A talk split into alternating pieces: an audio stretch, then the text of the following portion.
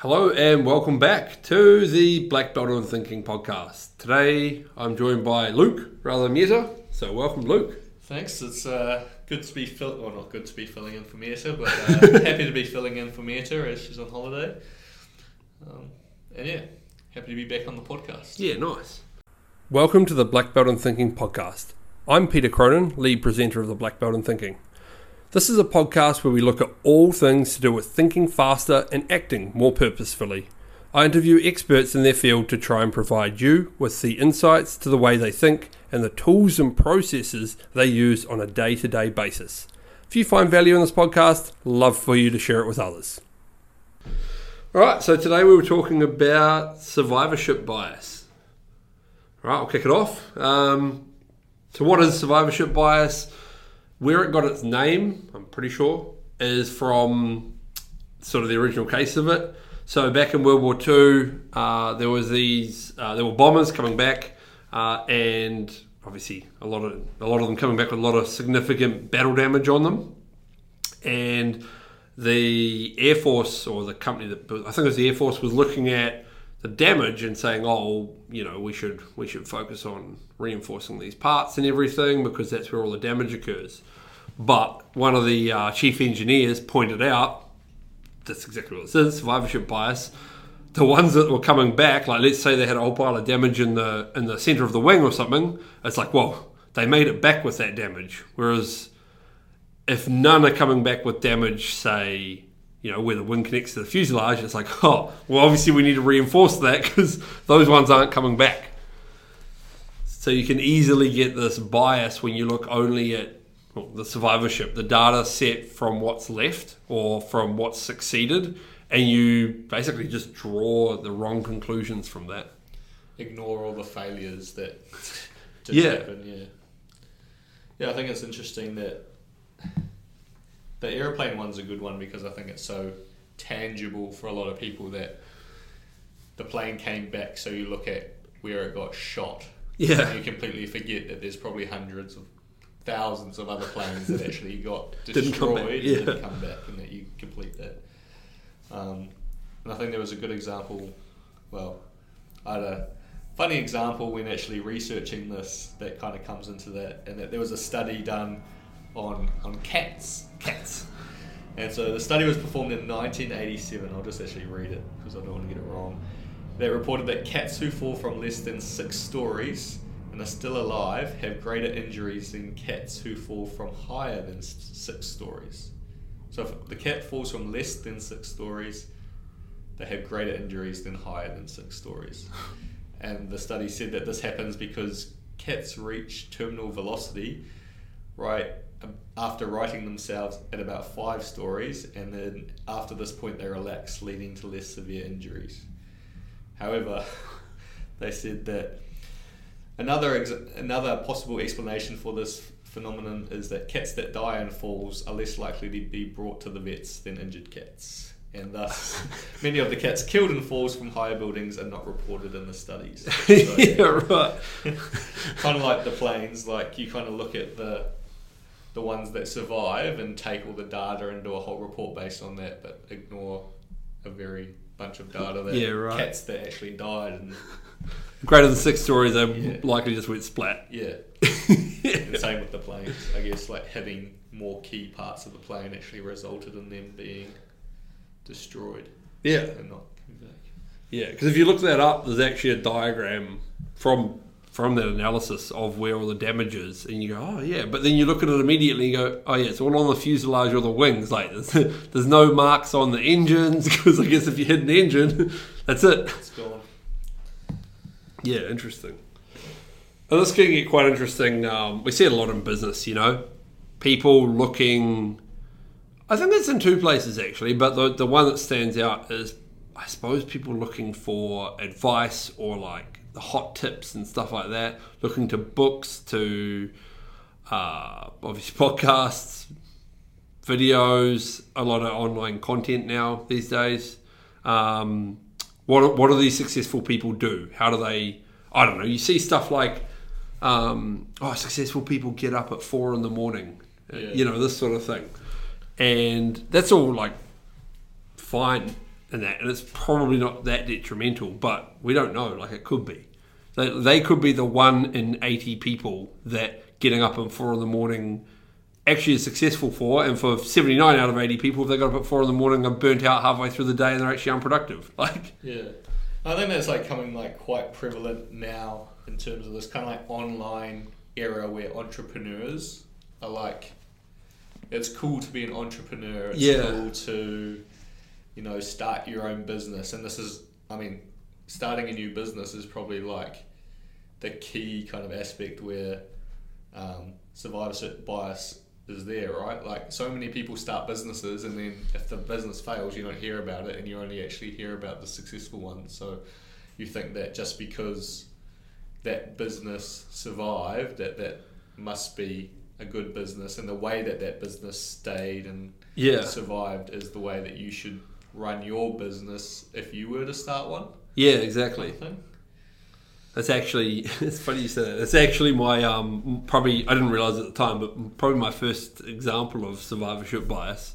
I remember I was I don't, know, I don't actually remember how old I was, probably at high school or something, and um.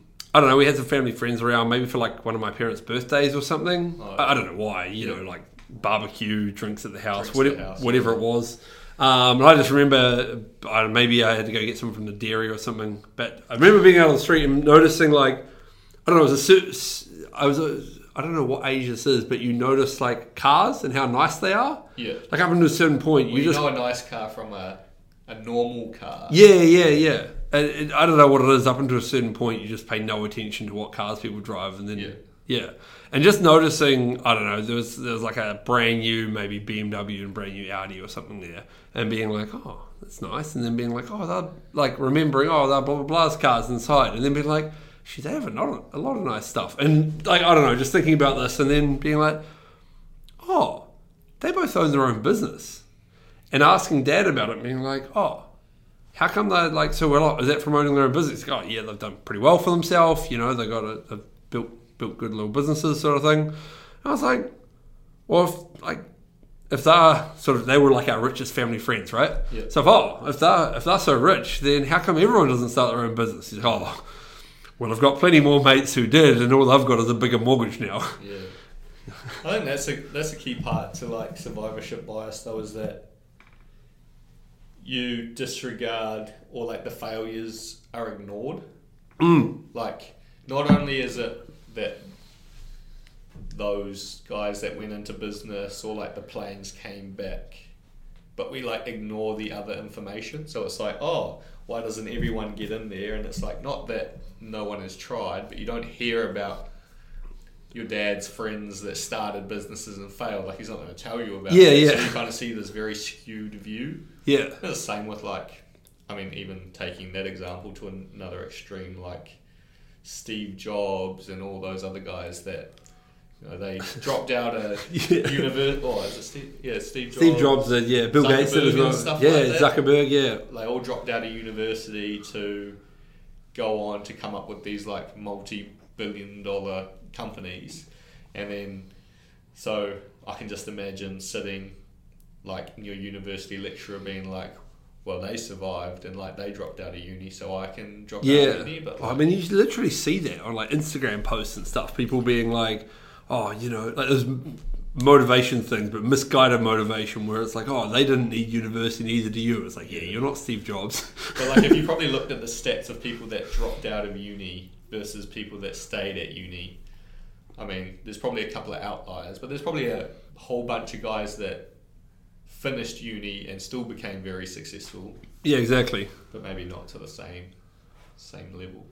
People just love to point to them, and generally those guys dropped out because they already We're geniuses. And, well, and they already had the businesses. Like I'm Yeah. pretty sure, like at least with well Zuckerberg, definitely. At least I think with Jobs and Gates, they were already like running. Obviously, Microsoft was like this tiny business then, Yeah. but they were already sort of running it and doing something with it, and they dropped out to pursue that. Not they just casually dropped out as well. It's like that same, yeah, it's the exact same thing where people just I guess that survivorship bias that we even give them now is that, well, maybe not survivorship bias that they were already smart. Like we were already giving them that bias. That Yeah. oh, they were they would have made it whether they stayed in uni or Yeah, yeah, yeah. It's interesting. Um, just on the talking about them. Yeah, the other thing is with like you see it with like interviews with CEOs and things. Now it's like, oh, what can you do to be successful? And yeah, it's all this like almost fad advice or stuff that they do. It's like, well, without context, I guess it's the, the whole problem with survivorship bias in this context is it's sample size of one, right? So you can't say whether it's effective or not. Do you think there's something in like this kind of goes against it, I guess, for survivorship bias? But like, you know how people say, well, if you just keep going, like you're going to be successful. So is there like, let's say I did start a business, and to some extent, like when the first obstacle comes, a lot of people quit, but then. Yeah. I mean, it survives, but a lot of it comes down to the owner then just keeping pushing through. So, is there some kind of actual Yeah, I think just because you keep pushing doesn't magically mean it's gonna. I mean, if you stick with something longer, you're gonna get better at it. You're gonna have more opportunities statistically, all that sort of thing. But yeah, I think that's actually a prime example of it because they're like, oh, well, if you just didn't stick with it long enough, it's like, oh, well, I ran out of money and I had to feed my kids or Yeah, whatever. Like, Yeah, that's okay. Yeah, that's true. But yeah, I think a lot of it then also comes down like this, like both of the stats, right? The failures are ignored in survivorship bias, but at the same time, a lot of people probably fail at the first obstacle they come Yeah, to as yeah. well, and they. I think we were talking before about the um, the mutual funds and the stock markets, right? Like you take away all the. I mean, the whole S and P 500 is based on that, right? Like, yeah, they look like they look like they only is it- trend is it upwards. quarterly or when do they get re Yeah, I think quarterly. Yeah. quarterly? So, So- they drop out the guys so the that aren't duds, doing so well. yeah, or the companies that go under are just by definition no longer included in the exchange data. So So it's only the ones that have gone up. So The, S and P 500 can only really go up yeah, long term. long term. And um, uh, yeah, I was reading a thing that prime example of this.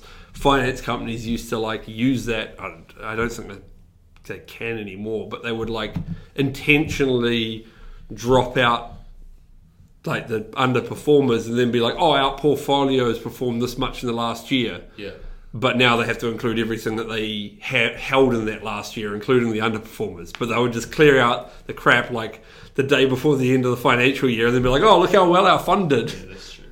I mean, I don't know. You've probably had the same thing, but I've had it like investing in shares, and then you invest in a company and it goes really well, and then it gets put into like a little index of some sort, and the share price goes up a bit. But then once the share price goes down a little bit, then they get cut from that index, Yeah. and then it tanks even more because there's like a whole bunch of institutional investors that have to buy a certain amount of those Yeah. funds that come in. So you think that you're because it's in the index that you're buying a safe company, But if it drops but if out, it drops, then it drops out of the index, Yeah. and you're even worse off than when it was first there. So yeah.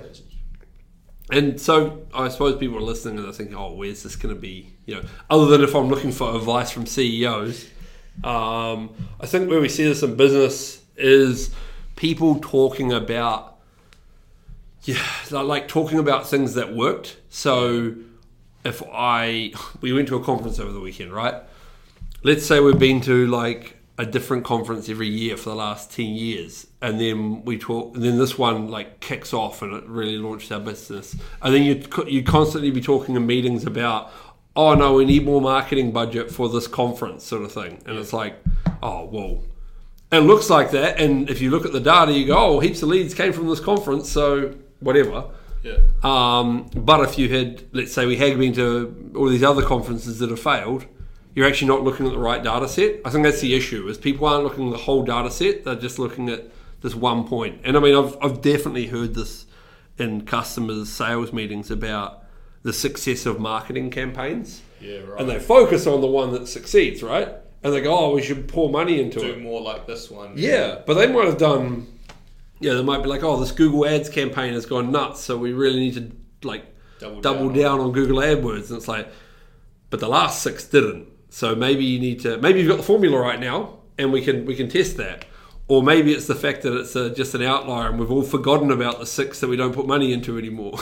But also, I think even on top of that, like the one, the one that did survive has only probably got, and this goes for any pr- like product or um, service. Oh, maybe service offerings a bit different, but product like one can blow up and send your business sky high, but then you also need to like innovate and have more products, right? Like the Yeah. one of that like you don't want to be the one hit pony or the one kind of like marketing thing that goes really well. Then you get all these kind of customers, and then you still need to back that up with more marketing campaigns that go really well. And that, I think, like the planes, you have one plane that comes back and it's not destroyed, but you can't learn from that success. You need to learn from all the failed attempts to make sure that Yeah. more planes come back. than just one Yeah. plane. Yeah, that makes sense. This podcast is brought to you by the BBIT. If you want to improve your own thinking and problem solving skills, visit blackbeltinthinking.com to sign up now. which is the bias, right? You look at what went well and you're like, okay. I mean, you can still learn from the one that went well, but there's a lot more learnings I think that happen from failures, Yeah. places where that you can improve, things that you can improve on from failures rather than things that go well. Because otherwise, you're kind of just guessing as well. I think. Yeah. Yeah, you are, yeah. You're just guessing as to what worked and why if you're just only looking at one side of the data. I think actually an interesting example of that, now you say that, is Google versus Apple. So Google, if you look, they have so many products have discontinued. Yeah, Like- right. The, what was the term? Throw, throw shit at the wall until something sticks. Something sticks. Like that, obviously they're smarter than that. I'm not sure. Yeah. Google's engineering team's that stupid, but obviously they're willing to just try something, and if it doesn't work, just drop it. And if somebody looks at it, would you go? If you ask the average person, "Oh, are Google's products like all successful?" They'll be like, "Oh yeah, I think they all are." Like if I think of their phones, you know, their search engine, their email, but all they're doing is listing all the things that survived. yeah. And obviously, Apple's got a different philosophy. They like don't launch something unless they're absolutely convinced it's going to work. But Google's got more of like a test and measure, and maybe Apple does that internally. I, I don't know how Apple does it, but it's just an interesting difference that Goo- Google doesn't care if they put crap into the market and then it fails and it drops off. Maybe this is why survivorship bias. No one remembers. Like I don't. I couldn't list any of their yeah you only remember the the ones that actually worked, right? yeah. Do you reckon if, if if Google had a monumentous failure though that you'd remember it more than the failures? Don't know. Maybe, but I think you'd still sort of forget unless it like really I don't know upset people or something somehow. Yeah. Like really, you know, like if Gmail right now just absolutely collapsed, or the, I don't I don't know how this would happen, but all their servers, everyone's emails got wiped, all the backups, everything like gone forever. It would be like this known thing for a long time, like oh, remember the Gmail collapse, Yeah. like. but beyond that, like I, I don't know, I'm trying to think if there's anything from Google that I can't remember that's you know, just disappeared. They ever make like a? I know. Oh, this is not Google, but like Microsoft made phones for a Or bit, right? Microsoft Edge or something like that. Oh, that's like on everyone's. it comes on everyone's laptops now. yeah. But Microsoft made phones for a while. Remember? No. Like Windows. No, what was it called? Windows phones. Yeah, Windows phones. Oh, I briefly remember. Yeah, everything was real square on them. Had like yeah, they even had like the old Microsoft kind of like squares on the apps. And, Yeah. Nah, yeah, I do. Yeah, My so- brother had a Microsoft phone. Oh yeah, yeah. I think they pulled out like Nokia to try and make it work, and then tanked it or something. But yeah, just but yeah, no one remembers it because No. Google, like Microsoft is Microsoft. Yeah, if you said like, oh, does Microsoft launch successful products? But yeah, and then yeah, of course, you go, oh, what about one that's failed? You go, oh, can't really But think. they probably learned from it as well, right? Like yeah, this surely. isn't was stay in your lane. yeah, double down on like Surface and stuff. yeah, that's interesting. Yeah. So yeah, I think the main way you see this in the the main way.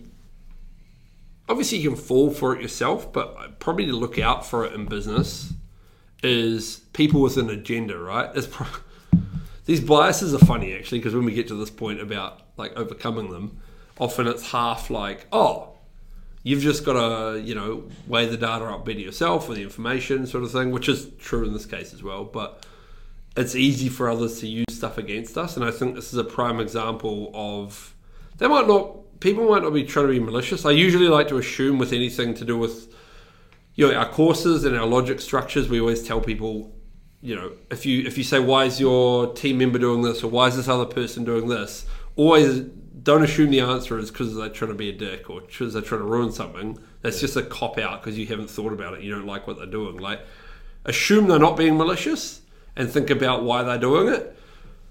If you think in this case, it's just people are A, trying to do a good job, and B, probably falling into this trap themselves. And they're just thinking, oh, this has worked really well. in the past. Yeah, and so they're pushing it, and they want to be seen to be doing a good job, I suppose, as well. So they're pushing this thing that they're excited about and has worked and things, and they're not necessarily thinking about. They're not necessarily thinking about the fact that, you know, they might be subject to survivorship bias. So if you're listening, if you're the receiving end of a internal pitch or whatever, Well, I think even as like a employee, if you know that something works, like let's say you're given a project, you're going to look at successful projects that have survived in the past and kind of base whatever you want to do off that, but not necessarily look at failed projects and learn from them, if that makes sense. it's so true. Which is probably like when you actually think about it, like, oh, like coming from someone who's done projects before, I'd always look and try and, like, if I was given, oh, go do this project, I'd go, okay, what was a successful one? And base, oh, because that one was successful, that should work here. but you don't actually take, like, Yeah. I know, like, I wouldn't do that because one of the core things that, like, people in our business have said is that, like, you don't copy and paste. Like, Yeah, every yeah, business is different. Like, you're going to have Back to to first actually principles. first yeah first principles take into account all the information but it's so easy to go this worked at a business that's similar same with the marketing campaign right like if you were a marketing company and you're like oh here's a toy company we did this one for a toy company in the past it should work for this one it's not necessarily the same but this is survivorship bias goes this one survived this one did really well in the past Yeah, let's do it again without taking yeah first principles and actually taking in all the data yeah, yeah. That makes me think as well of like testimonials. yeah like everywhere you look, they go, "Oh, cover your website and testimonials." You know, people buy based off testimonials.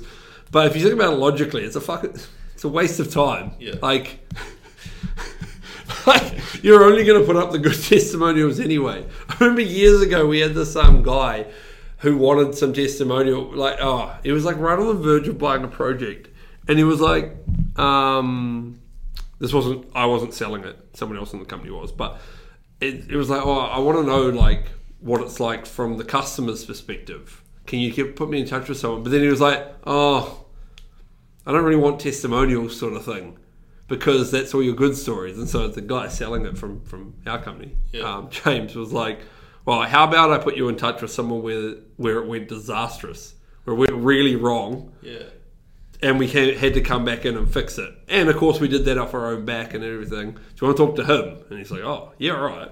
And of course, this guy's story is like, "I I hated these guys for like three weeks." I was like, "You've ruined my company." But of course, then came back, fixed it, and things went better than ever. And he's like, "Oh, well, now I I love it." But now, now that you talk about that that's actually like when I I've just come over to Sydney for like a week and so you look at Airbnbs yeah, and the same thing is like you look like oh there's all these good ratings which is like great but then I Oh. also look for the one star that like Yeah. oh, why didn't this person actually like it yeah. Sometimes those middle stars are ideal. But if you didn't look at them, you just looked at the survivorship bias, like I used, I used to work for a company that's uh, won't name names, but like they sold small like uh, consumer goods, like kind of it was like an e-commerce Oh, yeah, yeah. site. Yeah. Um, and like it's very rare that people would actually leave reviews. So if we had, I mean, we'd still leave a review, but we would have had to try the product. So technically, it's own it's our own personal review. Yeah. We used to get a free product every month from them. So we would try it, and then we one of the conditions of the free product was we try it. It's also good for selling it in the store hmm. by telling them the benefits that we got out of it. But then we also had to write a review. Now we weren't ever going to write a bad review, right? So the the survivorship bias is like, well, all these products are great, but we don't we're giving a kind of a skewed view that like if someone comes in and like oh this is the best product X there's Yeah. lots of other options but you get a skewed kind of bias based on the good reviews or like In some some senses, though, that's almost like you almost get a good thing from survivorship bias. Like if you had customers talking, like talking shit about one of your products, you probably stop like stop selling it. yeah it. that's true So you end You up with a kind of like a products, the positive version of this is you probably end up with the survivorship bias of actually the good products in the store. well that's true Yeah. yeah, bad products kind of go away. I guess that's kind of like the, sh- the stocks we were talking about before, right? Like if you Yeah. only buy S and P 500 stocks, like the, if you only buy them, the majority of the stocks you buy are going to go up. If you're hitting near the top of the S and P 500 one, Yeah. as opposed to if you were kind of doing your own research and being like, as we've done in the past, Taking a punt on a spiky mining stock. yeah, exactly. Yeah. That's interesting. All right. So what do there you? are to what- yeah. So what are your what are your tips for others or you can do yourself to try and not not fall suspect to this I in the future? yeah, I guess taking into account all, f- I like you said before. I guess first principles for anything is like what is the actual lay of the land, so to speak. Is like yes, we have these success stories, and we can take from the survivorship bias the positives, but also look at the the crashed aeroplane, so to speak, and think like what what could we take from that also the failures to protect us from that not happening again. Yeah. Um, so yeah, definitely taking into account all factors um, and how you can move forward, whether that be a project, a marketing campaign. I think even like for businesses, like staff, staff would be a big one. Like, oh, this was a good staff member, but like, what if, like, you also learn from the bad staff members or things like that. I don't know in terms of a business sense. Yeah, Pro- projects would be a big thing for me. Like, what what happened in bad projects, and how can we prevent that happening again? Yeah. as opposed to copying and pasting a, just the perfect project plan that might have just happened because of coincidence. Yeah. Yeah, it's true. That's the thing, right? Just the everything came together well in this one, and the business we worked with were really good. We go into another one where the you know business owner might not be as on board, and it turns to crap. That's it. Sometimes you bowl into some businesses, and it's just the culture that they're just they're keen on change. They're happy to listen to external advice. All the staff are the same. They're like, "Cool, what are we doing?" And it's like, "Oh, well, if you take your learnings from that and try and apply it to the next one, yeah, yeah." Yeah.